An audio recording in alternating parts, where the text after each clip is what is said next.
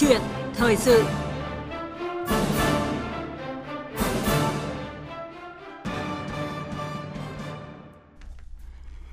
Thưa quý vị, thưa các bạn, chính sách thuế tối thiểu toàn cầu là một trong hai trụ cột chính của chương trình chống xói mòn cơ sở thuế và chuyển dịch lợi nhuận do Tổ chức Hợp tác và Phát triển Kinh tế OECD khởi xướng. Chính sách này đã được 142 quốc gia đồng thuận, trong đó có Việt Nam. Mức thuế này sẽ có hiệu lực từ ngày 1 tháng 1 năm 2024. Theo đánh giá, việc áp thuế tối thiểu toàn cầu sẽ đem lại những tác động to lớn cho cả kinh tế quốc gia và không ít doanh nghiệp. Vậy đâu là những thách thức cần hóa giải và những cơ hội cần tận dụng khi áp dụng thuế tối thiểu toàn cầu? Việt Nam cần đẩy mạnh các kế sách gì để tiếp tục thu hút và giữ chân các doanh nghiệp lớn trong bối cảnh mới? Nội dung này sẽ được chúng tôi bàn luận trong câu chuyện thời sự hôm nay và xin giới thiệu vị khách mời tham gia chương trình là chuyên gia luật và chính sách công Nguyễn Minh Đức, Ban pháp chế của Liên đoàn Thương mại và Công nghiệp Việt Nam VCCI. Bây giờ thì xin mời biên tập viên Thanh Trường và vị khách mời bắt đầu cuộc trao đổi. Cảm ơn chị Thanh Huyền và anh Đức Hưng. Kính chào quý vị và các bạn. À, xin chào và cảm ơn chuyên gia Nguyễn Minh Đức đã nhận lời tham gia chương trình của chúng tôi. À, xin kính chào quý vị uh, thính giả của VOV. Ừ, xin phép uh, thính giả cũng như khách mời này cho tôi gọi bằng anh cho trẻ trung vì uh, chuyên gia Nguyễn Minh Đức cũng uh, khá là trẻ và anh có nhiều năm tu nghiệp ở nước ngoài và đã có chục năm công tác tại ban pháp chế của Liên đoàn Thương mại và Công nghiệp Việt Nam. À, trước tiên mời vị khách mời cùng thính giả nghe một tổng hợp ngắn sau đây để hiểu một cách tổng quát nhất về thuế tối thiểu toàn cầu. Thuế tối thiểu toàn cầu là một loại thuế do Tổ chức Hợp tác và Phát triển Kinh tế OECD khởi xướng với sự đồng thuận của 142 quốc gia, trong đó có Việt Nam. Với loại thuế này, các tập đoàn công ty đa quốc gia có doanh thu từ 750 triệu euro trở lên sẽ phải áp dụng mức thuế thu nhập doanh nghiệp tối thiểu là 15%, dù là ở bất kỳ quốc gia nào. Do đó, nếu ở quốc gia ưu đãi đầu tư không áp dụng sắc thuế này, thì doanh nghiệp vẫn phải đóng bù mức chênh lệch thuế cho nước sở tại mà doanh nghiệp đặt trụ sở chính. Đến nay, hầu hết các quốc gia thuộc Liên minh châu Âu như Thụy Sĩ, Anh và ở khu vực châu Á Thái Bình Dương có Hàn Quốc, Nhật Bản, Singapore, Indonesia, Australia đã xác nhận sẽ áp dụng quy tắc thuế suất tối thiểu toàn cầu 15%, bắt đầu thực hiện từ năm 2024. Một số quốc gia khác trong khu vực như Malaysia, Indonesia, Thái Lan cũng đang giả soát nghiên cứu và dự kiến áp dụng các quy tắc thuế tối thiểu toàn cầu từ năm 2024. Hiện có hơn 1.000 doanh nghiệp có vốn đầu tư nước ngoài tại Việt Nam có công ty mẹ thuộc đối tượng áp dụng thuế tối thiểu toàn cầu. Trong đó, có hơn 100 doanh nghiệp đang được hưởng ưu đãi thuế của Việt Nam sẽ chịu ảnh hưởng của thuế tối thiểu toàn cầu ngay từ năm 2024. Nếu các quốc gia có công ty mẹ đều thực thi thuế tối thiểu toàn cầu thì họ sẽ thu thêm được phần thuế chênh lệch ước tính khoảng hơn 12.000 tỷ đồng. Biện pháp ưu đãi thuế sẽ không còn nhiều tác dụng trong thu hút FDI.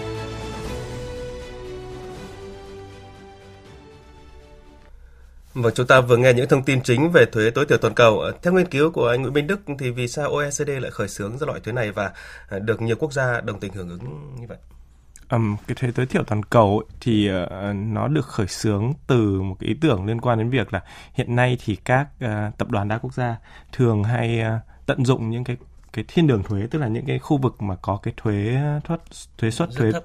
thu nhập doanh nghiệp rất thấp họ đặt trụ sở đấy xong rồi sử dụng những cái biện pháp nghiệp vụ để chuyển giá về những khu vực đó và từ đó thì có thể thu được à, có thể được không bị đánh thuế trên khoản lợi nhuận này thì chính vì từ cái hiện tượng là các tập đoàn đa quốc gia chuyển giá và à, tận dụng thiên đường thuế như vậy nên là OECD cũng đã uh, tìm cách để ngăn chặn hành vi này và một trong những biện pháp đó là đưa ra cái biện pháp uh, thuế tối thiểu toàn cầu. Theo đó thì tất cả các quốc gia trên thế giới sẽ đều uh, thu một cái mức thuế khoảng 15%. Và nếu như trong trường hợp mà một cái nước nào đó thu thuế thấp hơn 15% thì uh, cái quốc gia mà có cái công ty mẹ của cái trụ sở uh, mà mà cái công ty mẹ của cái tập đoàn đấy đặt trụ sở thì có thể thu đủ bù nốt cái phần thiếu cho lên đủ 15% thì thôi. Và như vậy thì việc chuyển giá uh, hay là tận dụng các thiên đường thuế nó sẽ không còn ý nghĩa đối với các tập đoàn đa quốc gia nữa. Dạ vâng. Vậy việc áp dụng chính sách thuế tối thiểu toàn cầu này thì sẽ tác động ra sao tới việc thu hút đầu tư trực tiếp nước ngoài ở nước ta thưa anh? Và như chúng ta đều biết là FDI là một trong những nguồn lực rất là quan trọng đối với nền kinh tế của nước ta. Và chúng ta sẽ phải đối mặt những cái nguy cơ thách thức nào? Ừ, thuế tối thiểu toàn cầu thì nó sẽ khiến cho cái mức thuế uh, uh, của các doanh nghiệp uh, phải chịu là khoảng 15%. Thế thì nó sẽ dẫn đến một tình trạng rằng là À, hiện nay thì Việt Nam đang sử dụng cái chính sách thu hút đầu tư dựa trên ưu đãi thuế rất là nhiều. Dạ. Mặc dù cái thuế danh nghĩa của thu nhập doanh nghiệp danh nghĩa của Việt Nam là 20%, thế nhưng trên thực tế thì rất nhiều các cái tập đoàn quốc đa quốc gia đầu tư vào Việt Nam thì được hưởng các cái chương trình ưu đãi thuế ví dụ như là miễn 4 năm giảm 9 năm hay là những cái chương trình uh, uh, dành cho doanh nghiệp công nghệ cao thì tất tật tật uh, theo tính toán của ngành thuế thì trung bình các cái doanh nghiệp này chịu thuế khoảng 12,3% và cũng có những cái doanh nghiệp tập đoàn thì chịu thuế chỉ có khoảng vài phần trăm thôi. Thế thì uh, nếu như mà chúng ta phải áp dụng cái chương trình về thuế tối thiểu toàn cầu thì nguyên tắc rằng là à, mức thuế tối thiểu của các doanh nghiệp này phải chịu là 15%. Nếu trong trường hợp chúng ta không thu đủ 15% thì. Dạ. cái công ty này về nước công ty mẹ sẽ thì bị thu sẽ đủ bị thu.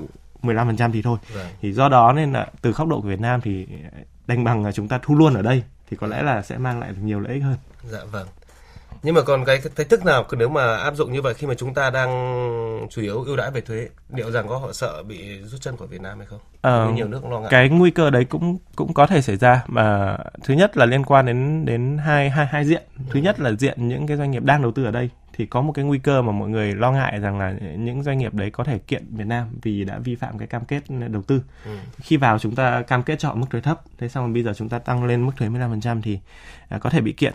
Tuy nhiên thì chúng ta đánh giá rằng cái nguy cơ này không quá cao bởi vì là muốn kiện được thì nhà đầu tư phải chứng minh được rằng là cái hành vi tăng thuế của Việt Nam gây thiệt hại cho họ.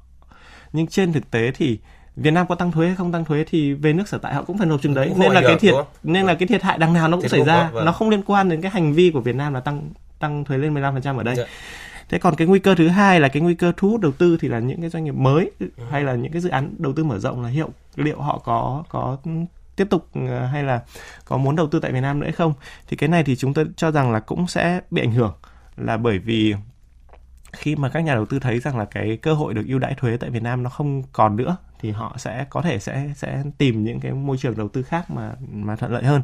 Thế trong trường hợp đó thì có lẽ Việt Nam cũng cần phải à, có nhiều các biện pháp à, khác để thu hút đầu tư ngoài các biện pháp à, về ưu đãi thuế. Dạ vâng và chúng ta sẽ bàn sâu nội dung này trong à, câu chuyện thời sự hôm nay.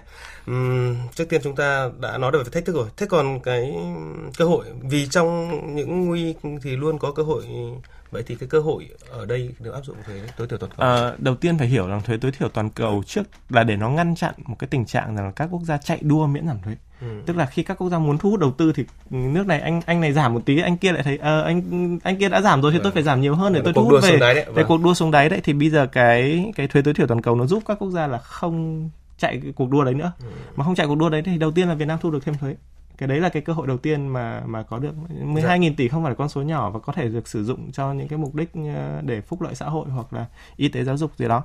Thế còn vấn đề thứ hai nữa là khi chúng ta không còn áp dụng được những cái biện pháp ưu đãi thuế để thu hút đầu tư ừ thì Việt Nam buộc phải thu hút đầu tư bằng những biện pháp khác mà chúng ta thường đánh giá là những biện pháp khác gọi là cao cấp hơn. Yeah. Dạ. Ví dụ như là chúng ta có thể uh, hỗ trợ về hạ tầng hoặc là hỗ trợ về đào tạo nguồn nhân lực hoặc là À, hỗ trợ cho nhà ở cho công nhân chẳng hạn hay hoặc là những cái biện pháp thậm chí còn cao cấp hơn nữa ví dụ ừ. như là cải cách môi trường đầu tư kinh doanh để tạo sự thuận lợi hơn mặc dù chúng ta vẫn thu thuế cao nhưng mà nếu môi trường đầu tư kinh doanh của chúng ta thuận lợi thì tôi nghĩ rằng là vẫn có thể thu hút được đầu tư ừ, tức là cơ hội đây chính là tạo cho đồng mình động lực và áp lực thúc đẩy cải cách đúng rồi chính xác chính xác. để mà tạo sự cạnh tranh. Đúng. À, và thời gian qua thì chính phủ cũng đã chủ động và tích cực đưa ra các giải pháp ứng phó với thuế tối thiểu toàn cầu để sớm chủ động uh, và vừa đảm bảo tài chính Việt Nam vừa đảm bảo môi trường đầu tư tiếp tục hấp dẫn các nhà đầu tư nước ngoài thì uh, anh uh, Nguyễn Minh Đức có đánh giá thế nào về cái sự chủ động của chính phủ trong cái việc mà uh, xây dựng cái khung thuế này theo khuyến nghị của OECD cũng như là mới đây là vừa trình vừa trình Quốc hội để mà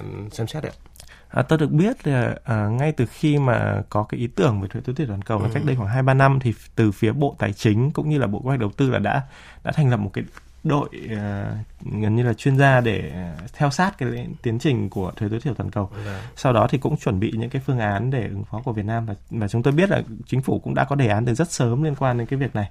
Và uh, khi mà thuế tối thiểu toàn cầu chuẩn bị có hiệu lực từ 1 tháng 1 năm 2024 sắp tới đây ừ. thì hiện tại là Bộ Tài chính cũng như Bộ Kế hoạch Đầu tư cũng đang chuẩn rốt ráo để chuẩn bị những cái uh, nghị quyết dự thảo nghị quyết để quốc hội có thể ừ. thông qua cái việc áp dụng thuế tối thiểu toàn cầu cũng như là đưa ra những cái biện pháp à, ưu đãi đầu tư khác để có thể thu hút được à, và giữ chân các nhà đầu tư. Vâng, thì ông anh đánh giá nào về cái sự chủ động của chính phủ các bộ ngành? À, tôi thấy rằng đấy là một cái tiến trình mà mà đã chính phủ đã đã thực hiện rất là nhanh, ừ. tức là mình bắt được uh, cái xu hướng của nó và cũng như là mình đã chuẩn bị nghiên cứu đầy đủ để có thể đưa ra những cái giải pháp. Tuy nhiên thì cũng phải thừa nhận một điều rằng là cái việc mà áp thuế tối thiểu toàn cầu thì có lẽ là là không khó về ừ. thu thêm thuế thì không khó ừ. nhưng mà cái việc mà đưa ra những biện pháp ưu đãi đầu tư khác hay là hỗ trợ đầu tư khác để giữ chân nhà đầu tư thì là việc khó và tôi nghĩ rằng là cái việc này thì đúng là hiện tại thì cũng cũng chính phủ cũng đang thực hiện và có lẽ hơi mất thời gian một ừ. tí uh, để có thể đưa ra những biện pháp và tôi từ góc độ của nhà đầu tư thì tôi cũng biết là nhiều nhà đầu tư cũng rất là mong ngóng cái chính phủ sớm đưa ra những cái chính sách này một cách rõ ràng. Dạ vâng. Và tại kỳ họp thứ 6 này thì Quốc hội cũng đã thảo luận về dự thảo nghị quyết về việc áp dụng thuế thu nhập doanh nghiệp bổ sung theo quy định chống xói mòn cơ sở thuế toàn cầu. Và sau đây thì mời chuyên gia Nguyễn Minh Đức cùng quý vị thính giả nghe phản ánh của phóng viên Lại Hoa. Nhất trí cần thiết ban hành nghị quyết, các đại biểu cho rằng nghị quyết đã thể hiện đầy đủ căn cứ thực tế và một số vấn đề mang tính xu thế của các quốc gia về vấn đề áp dụng thuế tối thiểu toàn cầu. Đại biểu Nguyễn Văn Mạnh, đoàn Vĩnh Phúc cho rằng Thực hiện các nghị quyết sớm này thì chúng ta sẽ còn thu được tới 14.600 tỷ tiền thuế bổ sung của 122 tập đoàn và tránh được cái cạnh tranh không công bằng, ưu đãi quá mức cho các doanh nghiệp cơ sở của các tập đoàn đa quốc gia. Nếu mà việc mà chúng ta ban hành nghị quyết kịp thời thì cũng là một hình thức mà chúng ta giúp cho các nước OECD giữ chân được các cái nhà sản xuất và tạo cái công ăn việc làm cho chính cái nước của họ. Và như thế thì Việt Nam cũng là thực hiện các nghĩa vụ quốc tế. Tuy nhiên, đại biểu Vũ Tiến Lộc, đoàn thành phố Hà Nội kiến nghị chuẩn bị kỹ lưỡng các lập luận cần thiết để trao đổi với các nhà đầu tư nước ngoài chịu ảnh hưởng của sắc thuế. Theo cái điều 13 của luật đầu tư hiện hành, quy định về đảm bảo đầu tư thì các nhà đầu tư khi chúng ta áp dụng thuế tối thiểu đặc biệt này thì có khả năng các nhà đầu tư khiếu kiện chúng ta hay không và khả năng chúng ta kiểm soát các cái khiếu kiện như thế nào theo các cái thủ tục tố tụng hành chính hoặc tư pháp thì sẽ không được coi là thuế tối thiểu nội địa phải nộp, được trừ khỏi số thuế phải nộp ở nước mẹ thì điều đó có nghĩa là khi doanh nghiệp có hành động khiếu kiện với khoản nộp thuế bổ sung người Việt Nam, thì ngay lập tức họ sẽ có nguy cơ phải nộp khoản thuế đó tại nước ngoài Bộ trưởng Bộ Tài chính Hồ Đức Phước nhấn mạnh khi ban hành nghị quyết về thuế tối thiểu toàn cầu là xác định về quyền đánh thuế của đất nước và mang lại lợi ích cho đất nước trong bối cảnh hội nhập sâu rộng. Khi mà Quốc hội ban hành cái nghị quyết thì chúng tôi sẽ làm việc với 122 doanh nghiệp thuộc đối tượng chịu thuế. Và chúng tôi nghĩ rằng là cái việc để gói cũng là dẫn đến cái khiếu kiện rất ít khả năng. Bởi vì ở đây nếu mà không đóng thuế tại Việt Nam thì gói cũng là phải đóng thuế tại nước ngoài. Mà đóng thuế tại nước ngoài phức tạp hơn rất là nhiều vì cơ quan thuế của nước ngoài cũng phải sang đây gói kiểu là thu thuế. Vâng, câu chuyện về lo ngại về khiếu kiện thì cũng đã được ờ, Bộ trưởng Bộ Tài chính Hồ Đức Phước đã trả lời trong cái phiên ờ, góp ý vào cái dự, dự thảo ờ, tại phiên họp thứ sáu này rồi và ông Nguyễn Minh Đức thì cũng vừa chia sẻ thêm về nội dung này thì ông có thể chia sẻ về cái cái phức tạp của cái việc mà họ nếu mà phải đóng thuế ở nước ngoài ở nước sở tại của mẹ của họ thì nó khó khăn hơn so với chúng ta như nào và cái việc mà chúng ta áp dụng này là hoàn toàn nó hợp lý. Uh, đầu tiên thì phải khẳng định là cái quyền khởi kiện là quyền của nhà đầu tư. Vâng. Chúng ta không thể ngăn chặn được cái quyền khởi kiện. Vâng. Nhưng vấn đề là kiện xong thì họ có đòi được bồi thường hay không thì vâng. là cái vấn đề mà chúng ta có thể dùng lập luận để giải thích được. Về mặt khoa học pháp lý để được một khoản bồi thường thì cái người yêu cầu phải nêu được phải chứng minh được ba yếu tố. Một là bên kia có hành vi uh, vi phạm hai là tôi chịu thiệt hại và ba là có mối quan hệ nhân quả giữa hành vi vi phạm và và cái thiệt hại đó thì như vừa nãy và cũng đồng thời là uh, bộ trưởng Hồ Đức Phương cũng nói rằng là cái yếu tố thứ ba rất khó chứng minh là bởi vì uh, việc Việt Nam có thu thêm thuế hay không cũng cũng không làm là nguyên nhân gây ra cái khoản thiệt hại đó. Ừ. Thế thì uh, theo chúng tôi được biết thì khá nhiều các nhà đầu tư là cũng có cái mong muốn là được nộp thuế tại Việt Nam thay. Dạ. vì là nộp thuế về nước mẹ. Nhiều người cũng hỏi là ô thế họ không yêu nước à, họ không uh, muốn nộp thuế cho quê hương à? Thì thực ra ở đây cũng phải nhìn nhận có yếu tố thế này. Thứ nhất là nộp thuế tại Việt Nam thì cái trình tự thủ tục nó đơn giản hơn rất nhiều. Tại vì dạ. cái doanh thu đã xác định tại Việt Nam. Thì dạ. bây giờ nhân với thuế suất thôi thì thuế suất là bao nhiêu thì thì nhân nó dễ chứ còn nếu nếu mà chúng ta chưa nếu như mà phải về công ty mẹ để nộp thuế ừ. thì họ lại phải khai báo toàn bộ tất cả những cái doanh thu đối với công ty mẹ và lúc đấy cơ quan thuế công ty mẹ lại cũng phải kiểm tra lại toàn bộ cái doanh thu đó thì thực ra là cái cái quá trình này nó phức tạp, phức rất, tạp rất nhiều. Còn uh, vấn đề nữa là uh, nếu như trong trường Việt Nam thu thuế ở đây thì chúng tôi biết rằng là thường có khả năng là chính phủ Việt Nam sẽ tìm cách để hỗ trợ ngược lại cho các doanh nghiệp đó một một cái biện pháp hỗ trợ đầu tư nào đó thì như vậy thì à, các doanh nghiệp đó cũng sẽ được hưởng hơn là về công ty à, về nước mẹ để nộp. Dạ vâng. À, hiện thì có hai luồng ý kiến khác nhau về việc áp dụng thuế tối thiểu toàn cầu như trong dự thảo nghị quyết áp dụng thuế này của chính phủ chính quốc hội nêu là sẽ chỉ thu đối với các doanh nghiệp lớn thuộc diện phải thu tức là khoảng hơn 120 doanh nghiệp, còn lại thì giữ nguyên các chính sách ưu tiên à, cho ưu đãi khác cho các doanh nghiệp khác. Ý kiến khác thì cho rằng nên thu tối thiểu toàn cầu đối với tất cả các doanh nghiệp FDI. Thế anh Nguyễn Minh Đức thì nghiêng về phương án nào và vì sao và mỗi cái phương án có cái mặt tích cực hay là, là cái mặt tác động trái nào? À, tôi nghĩ thì đầu tiên chúng ta cứ thu ở những cái doanh nghiệp uh, theo khuyến nghị đi. theo khuyến nghị đi bởi vì uh, thu ở những cái doanh nghiệp này thì mình chắc chắn một mình mình có thể khẳng định một điều rằng là cái khả năng bị kiện nó thấp. Yeah. Dạ. Nhưng nếu giả sử bây giờ chúng ta thu thuế thêm đối với những cái doanh nghiệp mà không thuộc diện đối tượng phải nộp thuế tại ở ở, ở nước mẹ theo theo diện của thuế tối thiểu toàn cầu. Thì nếu chúng ta thu thêm họ ở đây thì họ hoàn toàn có thể kiện chúng ta. Dạ. là bởi vì nếu như chúng ta không thu thì họ về nước mẹ họ cũng phải nộp đâu. dạ, thế thì thế thì trong trường hợp đấy thì có lẽ để đảm bảo cái nguyên tắc rằng là cái bảo hộ đầu tư và bảo đảm cái môi trường đầu tư ổn định an toàn của Việt Nam thì chúng ta chỉ thu ở những cái trường hợp mà doanh nghiệp phải à, thuộc diện thuế tối thiểu toàn cầu. Ừ. Tôi biết là doanh thu một năm là 750 triệu euro một năm trở lên yeah. Vâng. thì mới thuộc diện này. Còn những cái doanh nghiệp nhỏ hơn thì có lẽ chưa cần. Dạ vâng. Câu hỏi lớn nhất hiện nay là nếu đánh thuế tối thiểu toàn cầu nghĩa là không còn ưu đãi thuế thì Việt Nam sẽ thu hút đầu tư bằng gì khi mà từ trước tới nay chúng ta khá coi trọng và ưu tiên chính sách ưu đãi thuế để thu hút FDI. À, Nguyễn Minh Đức cũng vừa chia sẻ đó là áp lực cho chúng ta để mà thúc đẩy cải cách thời gian qua chúng ta cũng đã cải cách rất nhiều rồi nhưng mà theo anh cái mỗi chốt trong cái thời gian tới này khi mà đã áp dụng thuế tối thiểu toàn cầu nếu như được Quốc hội thông qua thì từ năm à, 2024 này thì bắt đầu thì chúng ta thúc đẩy ừ, với cái dư địa mới nào đây? Um, để mà thu hút đầu tư thì thực ra có rất nhiều biện pháp ừ. uh, ưu đãi thuế chỉ là một trong biện pháp mà chúng tôi đánh giá là đơn giản nhất và và dễ thực hiện nhất thôi còn uh, ở trong luật đầu tư thì ngoài các cái biện pháp về gọi là ưu đãi đầu tư tức là bao gồm uh, miễn giảm thuế ừ. thì có một biện pháp nữa gọi là hỗ trợ đầu tư ưu đãi là chúng ta không thu thế còn hỗ trợ là gần như chúng ta dùng tiền ngân sách đã thu rồi để chúng ta chi trả một số những khoản cho nhà đầu tư.